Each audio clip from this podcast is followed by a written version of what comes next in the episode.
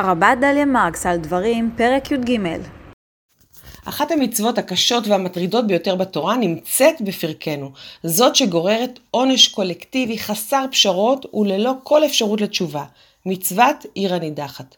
אם תשמע שבעיר מן הערים יצאו אנשים בני בליעל מקרבך, והדיחו את שכניהם יושבי עירם לעבודה זרה, אזי צריך לבדוק היטב, ודרשת וחקרת ושאלת היטב. ואם אכן נכונה השמועה, אזי הכה תכה את יושבי העיר ההיא. לא רק החוטאים, אלא כל העיר, את כל התושבים, אפילו את הבהמה, אפילו השלל שיילקח ממנה, יישרף באש. ולא רק זאת, אלא והייתה תל עולם, לא תיבנה עוד. זה עונש חריף מאוד, בלי כל אפשרות לסליחה, בלי אפשרות לתשובה, בלי אפשרות להציל אפילו את הצדיקים שבעיר. איך נוכל להבין את הדבר? אולי נוכל להבין את זה כך, שבמקום רע כל כך, צדיקים ממילא לא היו יכולים להישאר, בוודאי היו עוזבים. ואם הם נשארו, בוודאי היו מרעישים עולמות כדי למנוע את התועבה. ובכל זאת, מה עם הילדים שלא חטאו? מה עם התינוקות? מה עם בעלי החיים? הזעזוע מן הענישה הקולקטיבית הזאת הוא לא רק פרי של רגישות מודרנית, של קריאה בת זמננו של התורה הקדומה, גם קדמוננו חשו בו. במסכת סנהדרין בתלמוד הבבלי, דף ע"א עמוד א' נאמר, עיר הנידחת לא הייתה ולא עתידה להיות. חז"ל בעצם אינם מעלים על דעתם שיכול להיות מצב שעיר תושמד בו באופן כל כך טוטאלי. ומיד ממשיכה הגמרא ושואלת את השאלה המתבקשת, ולמה נכתבה?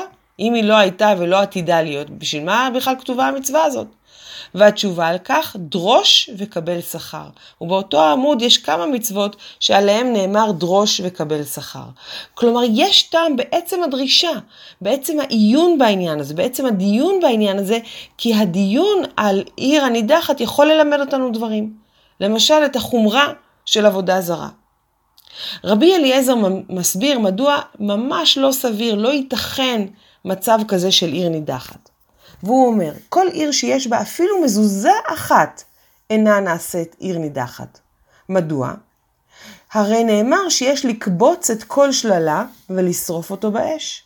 וכיצד נשרוף מזוזה שכתוב בשם השם? בהמשך מסכת סנהדרים נמנים אנשי עיר הנידחת בין אלה שאין להם חלק לעולם הבא. לא יזכו שיהיה להם חלק לעתיד לבוא, לעולם הבא.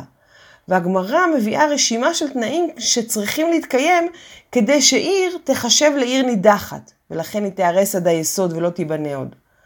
ובין התנאים נאמר כך, ואינם נהרגים עד שיהיו מדיחיה, המדיחים של העיר הנידחת, מאותה עיר ומאותו השבט, ועד שיודח רובה, ועד שידיחו האנשים, כלומר גברים, אבל אם ידיחו אנשים וקטנים, או שהודח מיותר, או שהיה מדיחי החוצה לה, הרי אלו כיחידים. כלומר, כל אחד ייענש בחטאו, אבל לא תהיה ענישה קולקטיבית.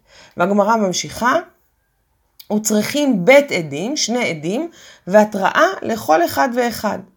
הגמרא ממשיכה עוד בתיאור התנאים החמורים של עיר הנידחת, שבעצם מלמדים אותנו על מה שקראנו קודם. לא סביר שתהיה עיר כזאת. עיר הנידחת לא הייתה ולא עתידה להיות. בהמשך מובאים שני פירושים על הציווי שראינו בתורה, והייתה תל עולם. כלומר, עיר הנידחת צריכה להישאר בהריסותיה ולא להיבנות. וכאן שני הפירושים. רבי יוסי הגלילי אומר, והייתה תל עולם, לא תעשה גנות ופרדסים. היא תישאר ככה בחורבנה, לא יהיה שם שום דבר. רבי עקיבא לעומתו אומר, לא תיבנה עוד לכמות שהייתה אינה נבנית. כי לא, היא לא תיבנה למה שהיא הייתה קודם, למקום הרעיל הזה שיש לו פוטנציאל להיות נידחת. אבל נעשיתי גנות ופרדסים. אפשר לבנות אליה גינות ופרדסים שיש בהם פירות ויש בהם צל ויש בהם מתיקות נאה לבני האדם וכך החומרה והקושי הזה של עיר הנידחת יכול להפך למשהו שהוא טוב ומיטיב. יש אפשרות לתיקון.